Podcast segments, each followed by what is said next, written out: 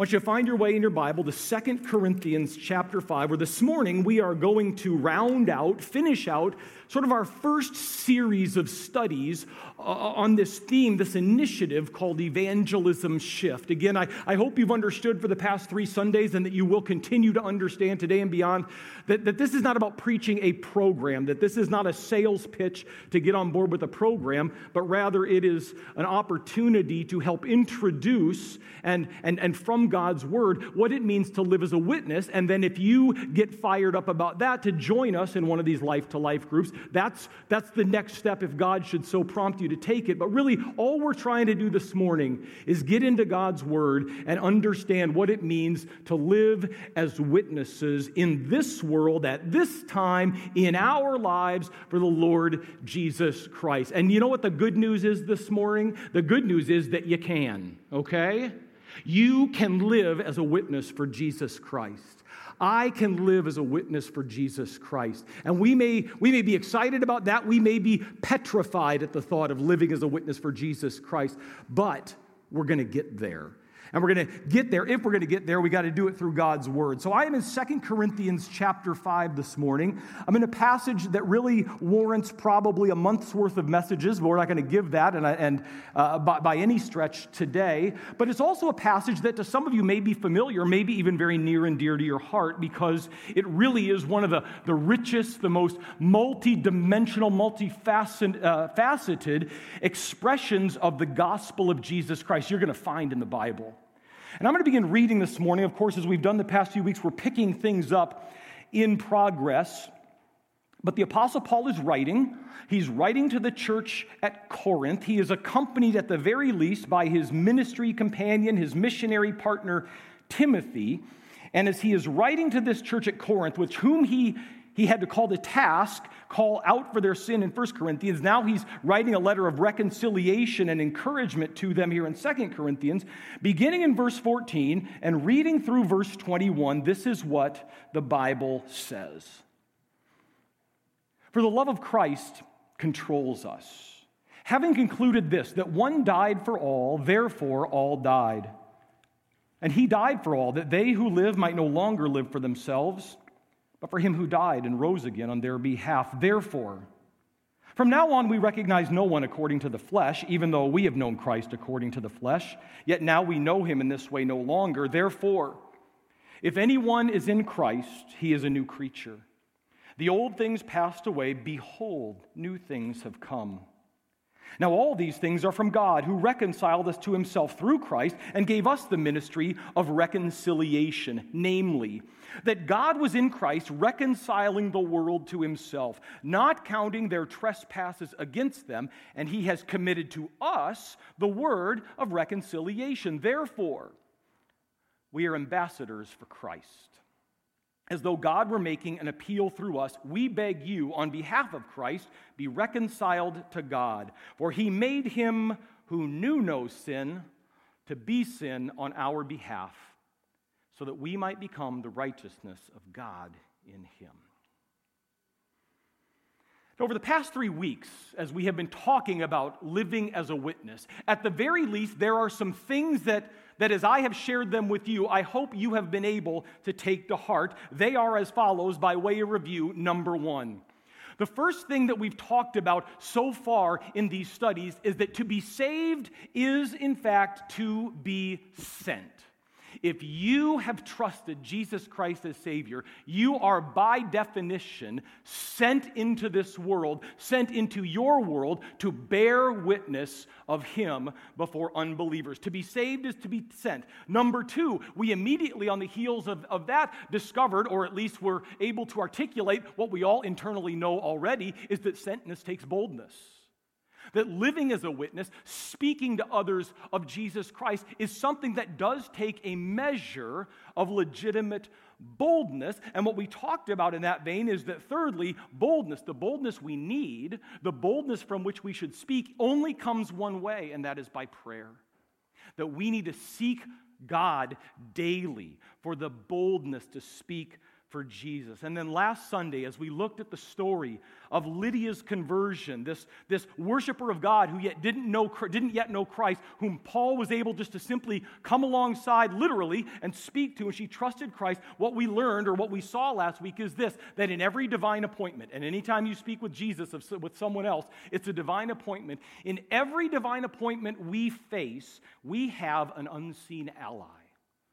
He is the Holy Spirit. He is at work. He was at work before you ever got there.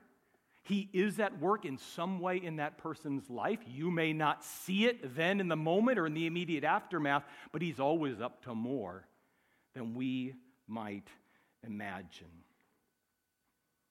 Now, with all of that said, and whether or not any of that, all of that perhaps, is new information to you or not. As I've been thinking about it and trying to absorb these truths in, in my own life, something dawned on me. Actually, it's a thought that I've had many times before, and perhaps as I say it, you can see if it resonates with you. Because what I have a hunch about is this that in terms of living as witnesses and those principles that I just shared with you or reviewed with you, for most of us as followers of Jesus, the chief obstacle to living as a witness is not a matter of knowing, it's a matter of doing. It's a matter of doing. We know what the gospel is essentially. We may not be able to articulate it in a beautiful way, but we know the gospel. We know that we're supposed to live as witnesses. We know that if we pray, God will help us. The problem isn't a matter of knowing. Our challenge, our obstacle, is a matter of doing. And so the principal question before us this morning what we're going to go after today in this passage is what exactly, if I can frame it this way, what exactly is the fuel? The fuel that will ignite our passion to live as witnesses in such a way that we will actually, so to speak, start our engines and begin to live boldly and openly as witnesses for Jesus Christ. What is the fuel? That can ignite our passion, that leads us to a place of actual action. And as I said, that's where today's passage comes in. Because what I want to show you, there's certainly, as I said earlier, there's more going on in, in, in, this passage, these eight verses, than we're going to look at this morning. But what I want to direct our attention to, at least what the Lord has shown me over the past week or so in it, is that this is a passage in the teaching of Paul that offers us three ingredients, okay? Think of this as a fuel cocktail, if you will. There are three ingredients that go into the fuel that will then turn ignite our quest to live as witnesses for Jesus Christ. The first two we're going to look at very quickly because we want to settle down and sink deeply into the third. So here we go, number one. The first ingredient that can fuel our, our, our, our passion to live as witnesses for Jesus Christ is an understanding, number one, of our mission. By the way, all three begin with M to make it simple. Our mission, and our mission, as we go to the next slide, is this we are ambassadors for Jesus Christ. The first ingredient is an understanding of our mission, and our mission is that we are ambassadors for Jesus Christ. Now, most of us probably understand what an ambassador is. An ambassador is a man or a woman, it's a person who is sent to a foreign land by a higher power, a king, a president, a queen, a prime minister, to represent the interests of and to serve as the mouthpiece for that leader. Now, on one hand, that gives an ambassador immense power. That means that whatever she or he says to the foreign government they've been sent to has the full weight of the sending government behind them. They speak as the state, so to, uh, so to put it. They have immense power. But on the other hand, that's one hand. On the other hand, uh, another uh, essential fundamental truth about ambassadors is they don't get to freelance. They don't get to say whatever they want to say. They speak for the king, but they only speak for the king.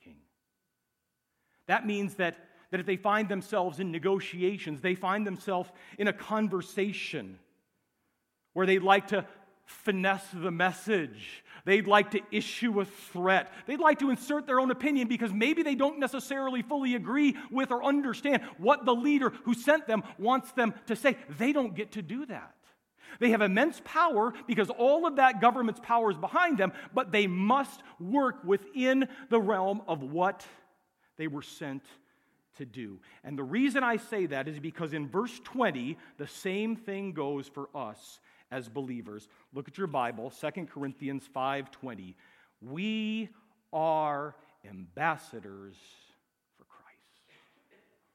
Now, just to be clear, if I've not been clear enough over the past three Sundays, this is not an elective assignment. This is not optional. This is definitive. This is mandatory. Again, to be saved is to be sent. So here's what I want you to do. I know it sounds corny, but do it anyway. Repeat after me. As a believer, I am an ambassador for Christ. Let's try it again. As a believer, I'm an ambassador for Christ. That is our identity. That is our mission. And that is and, the message that we are to deliver in doing that is in the rest of the verse. We are ambassadors for Christ. And, and here, this is just what an ambassador does. It's as though God were making an appeal through us. Actually, He is making an appeal through us. As though God were making an appeal to us, we beg you, on behalf of Christ, be reconciled to God. Listen, if you genuinely seek to live as a witness, the conversations God sends you into are going to twist and turn. You're going to have to redirect, there's going to be questions to answer and objections, perhaps. Maybe it'll be easy, but other times it won't. But with the Spirit's help, we have one main assignment, one mission keep bringing it back to Jesus. I know you want to know what I think about literal creation versus something else, but, but how about we, we bring it to Jesus? I, I know you, you, want to talk about all the division in the church and, and, and Christianity, but okay, but, but first let's talk about Jesus because that's our message, that's our mission, ambassadors for Christ. And it is the first ingredient that ought to fuel our quest to live as witnesses, to understand you have a mission. You're an ambassador for Christ. The second ingredient, and again, we're going to look at this quickly, but it's very, very important, is an understanding and awareness of our motive, okay? We have our mission, we are ambassadors for Christ. Our motive in living out this ambassadorship, in taking the assignment and beginning to put it into practice, is the love of Christ. Our mission is ambassadors for Christ, our motive is the love of Christ. Now, if you look in your Bible again at verse 14, where we began, when Paul says, when he said, when he wrote, for we are, or excuse me, therefore, where did I go? I lost verse 14. There it is. For the love of Christ controls us. When he said, For the love of Christ controls us, in the moment as he's writing this letter, remember, he's, he's simply, all he knows he's doing right then is writing a letter to this church. And so he's only speaking for Timothy and himself. See, the love of Christ controls us. Guys, that's why we do what we do. That's why we go where we go. That's why we suffer why, like, like we suffer at times for Jesus. He's speaking only for himself and Timothy, but the implication here is very, very clear. And it is this that the best, and, and listen, ultimately the only sustainable motive for living as a witness, the only thing that will keep you doing it day after day when you don't feel like it, when it is hard, when, when, when you've got other things on your mind, the best and only sustainable motive for living as witnesses for Jesus is the love that he has shown us. His love for us, which, by the way, if you go to a passage like Romans 5, makes it very, very clear that he began and he poured out on us when we were both unlovely and unlovable. He loved us when we were enslaved to, enslaved to sin. And, and what Paul literally says here, our Bibles, our, our English Bibles translate this word differently. Mine says, for the love of Christ controls us. Your Bible may say, the love of Christ compels us, or the love of Christ constrains us. The reason English translations render the word differently is because it's a really hard one to bring from Greek into English, but here's what it means. What Paul is saying is this the reason I do what I do is because the love of Christ, literally the word means, it holds me fast and it hems me in. The love of Christ holds me fast. It's what holds my life together. And it also, the love of Christ is what hems me in. I look to the left, I look to the right, love of Christ. I look before me, behind me, I'm surrounded by the love of Christ. I look above me and below me. Wherever I go, I can't get away from the love of Christ. It has gripped me, it controls me, and it compels me. And it is what motivates me, Paul says. It's what motivates he and motivated he and Timothy to speak and to even suffer for Jesus when he was calling others to salvation. And I think I think it's really, really huge that we, that we understand that is our motive. Because it is so easy, and if you've been in the church much, very much of your life at all, it's so easy to be motivated to live as a witness, to share your faith by lesser things. There are other motives we have. In my life, just true confessions, it's primarily the most common reason or the most common motivation to share my faith has been guilt. All right? Because that's what good Christians are supposed to do. We're supposed to share our faith. And I don't want to, and I'm not comfortable, and I'm awkward at it, but, but I do it. I share my faith because A, I want to make God happy, and B, I want to look good to others.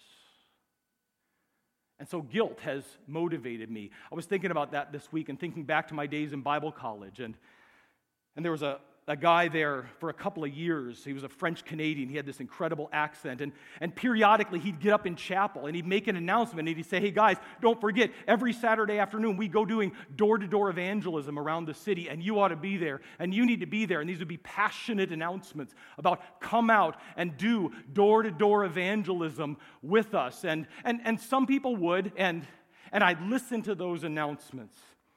And again, because I wanted to be seen as a good Christian, every once in a while I drag myself out of bed, I drag myself down the hall, and I drag myself out to go knock on people's doors and tell them about the wonderful love of Jesus. And I was miserable because my motive was all wrong. In fact, I was thinking about that. I, I feel so sorry for the people to whose doors I would come and say, I'm just here to tell you God loves you. He has a wonderful plan for your life. Don't you want to be like me and be like us? I mean, doesn't this look like fun? And no, it wasn't. It's terrible. It doesn't mean that what we were doing was wrong, it means my motive for doing it was wrong. It wasn't the fact that the love of Christ controls me and I want them to know this love too. It's like somebody's making me feel, or I'm letting myself be made to feel guilty. And listen, I'm not saying God can't use us in such moments.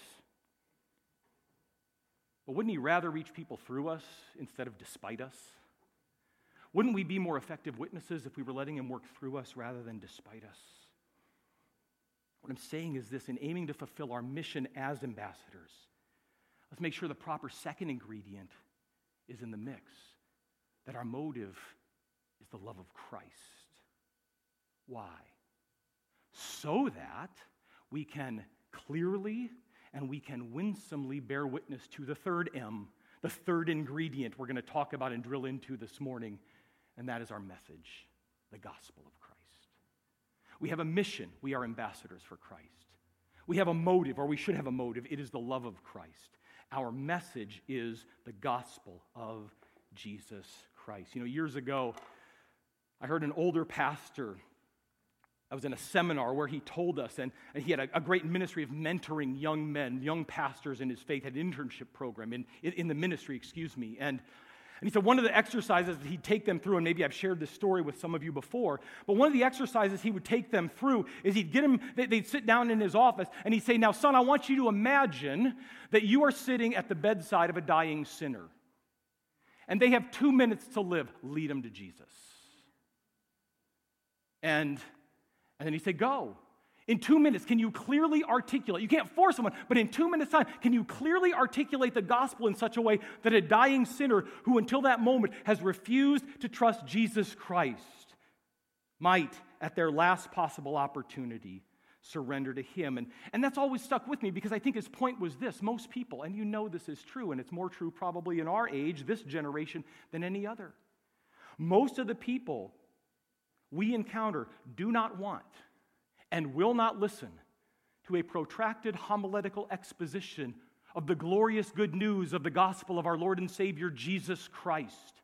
And listen to me go on for five minutes, and 10 minutes, and 12 minutes, and 15 minutes, laying it out in that way. Now, listen, what I'm saying is this we need to be able to share the gospel succinctly. We don't want to leave anything essential out. But we need to know what the message is to share it clearly and succinctly. With that said, it's also good for us to remember and rehearse how truly rich this message is. Because sometimes I forget. And sometimes I'm just guessing you forget too. So we have this message and we want to be clear. We need to be able to share with, with an unbelieving friend or loved one or stranger listen, The message of the gospel is this you're a great sinner, Jesus is a great Savior.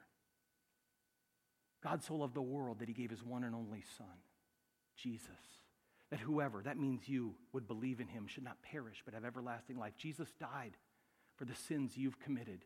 He rose from the dead to prove that he'd finished it.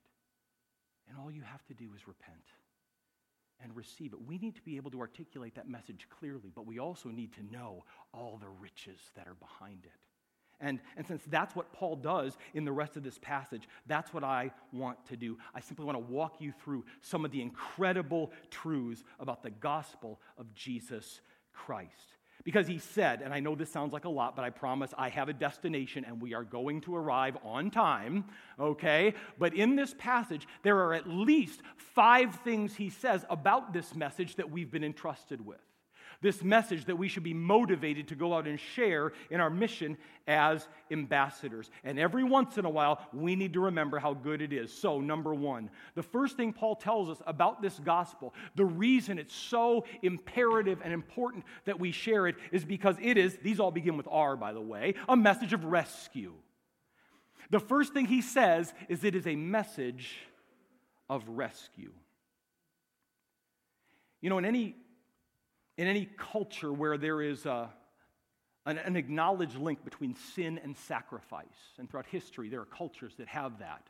They understand that when you sin, the way you cover your wrongs is with a sacrifice. In every culture where there's a, an acknowledged link between those two things, everybody knows one thing the worse your sin, the bigger the sacrifice. Right? If you've offended God, if you've offended the gods, well, you better bring something to show how sorry you are so that perhaps you'll be forgiven.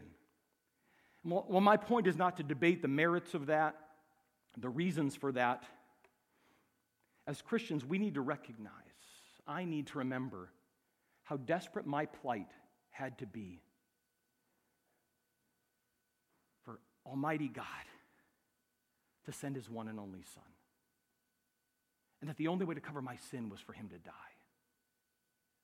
The one who'd never done any wrong, the one in whom there was no iniquity. That's how bad my sin was. That's how bad our sin is. Because what does that demonstrate? It just it shows how badly we needed to be rescued. It also shows how determined God was to rescue us. He was willing to give up his one and only son. He was willing to send his son to the cross and bear the full brunt of his wrath and the penalty so that we could be saved. And that's what Paul meant in verse 14 when he said, listen, he said, gang, the love of Christ controls us. Why? Because we concluded this, one died for all.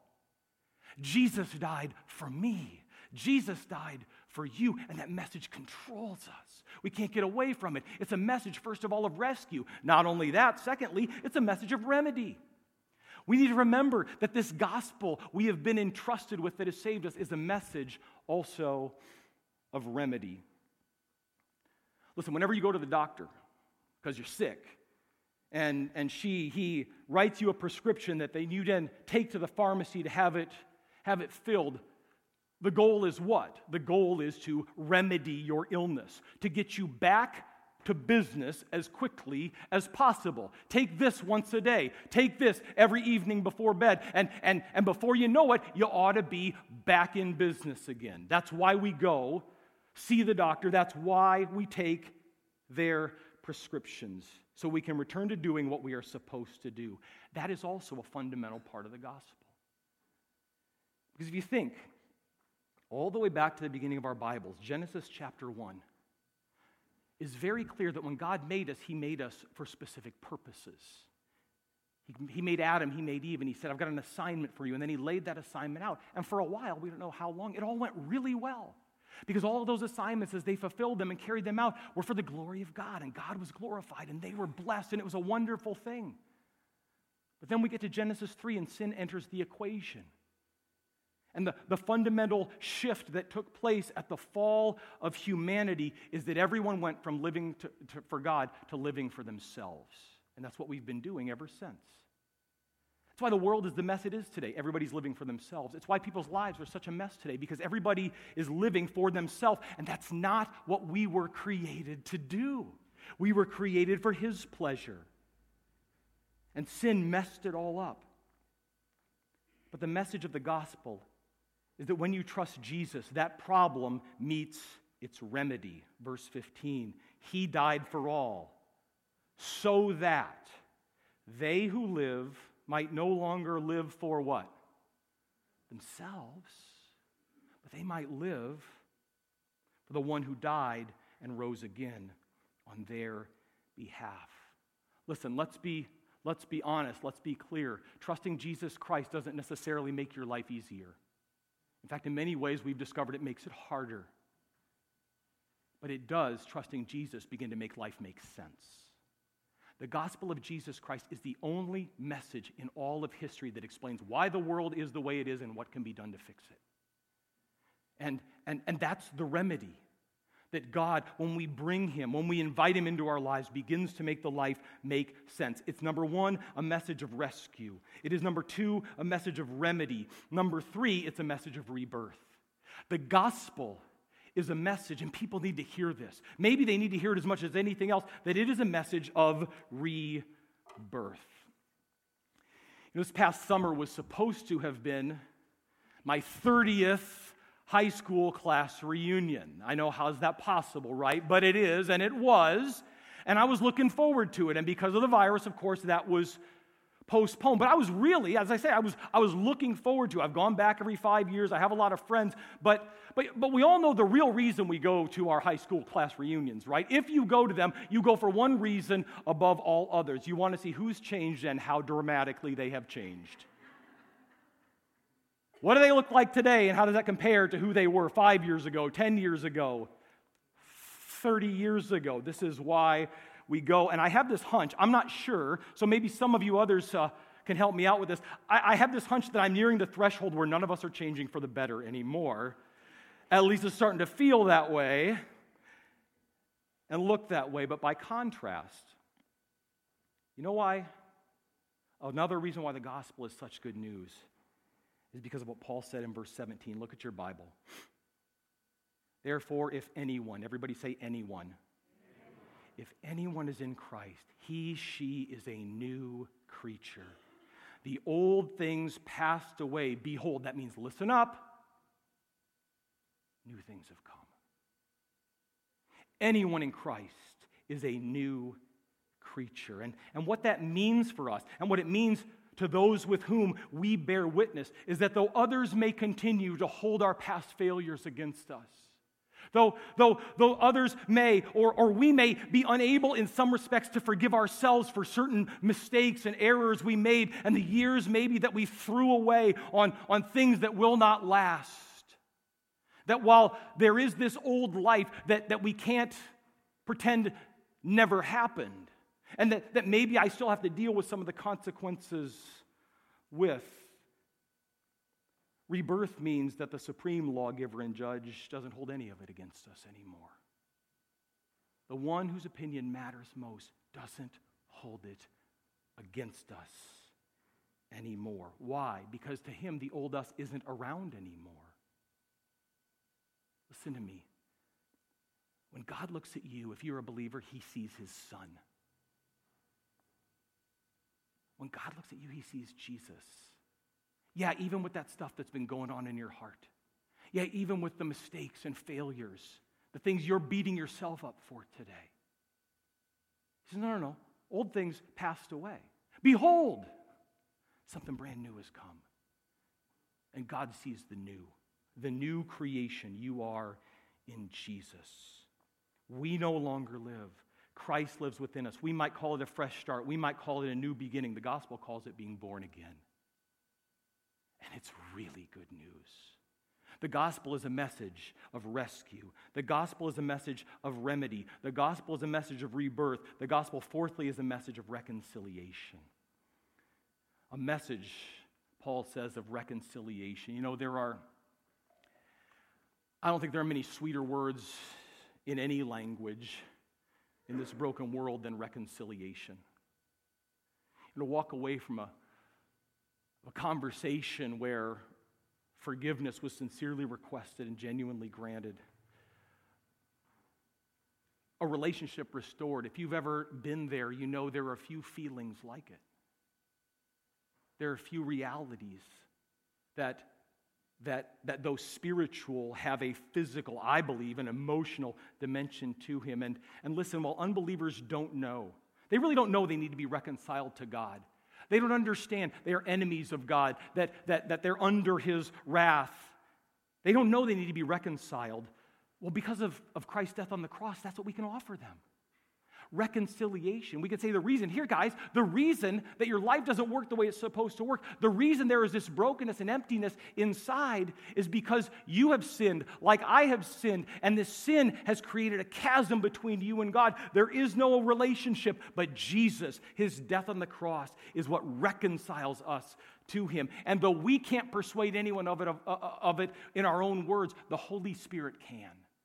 And that's what verses 18 and 19 say, Now all these things are from God, who reconciled us to himself through Christ. And here it is He gave us the ministry of reconciliation, namely, that God was in Christ reconciling the world to himself, not counting their sins against them. And again, for a second time, so we don't miss it, he has committed to us the word of reconciliation. That's our message be reconciled to God. And then there's one more thing, and we, we need to tie this together and, and be done. The last thing we need to see in this passage, and again, this is one of those verses that, that could be a whole sermon all by itself. What I simply want us to see, what I need to remember from it this morning, is that this gospel of Jesus Christ is a message of righteousness. It's a message of righteousness. And I really believe that brings us all the way back around to where we started with the love of Christ and why it should compel us to live as witnesses, why no other motivation will do nor sustain. Because what verse 21 says happened at the cross. It says, look at verse 21. It said, He made him who knew no sin to be sin on our behalf, that we might become the righteousness of God in him. Now, the theological term for that is imputation. It's also found in the Bible. Imputation. It was a word in the day Paul used it that came from, from the world of banking.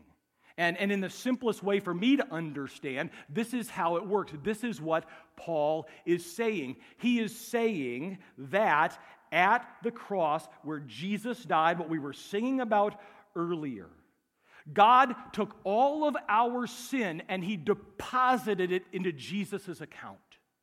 And then you know what he did? He treated Jesus like it was his.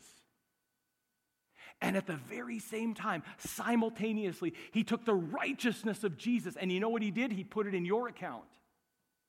And he put it in my account. And you know what he does? He treats us as if we'd never done a single evil thing. He made him who knew no sin to be sin that we might become the righteousness of God in him.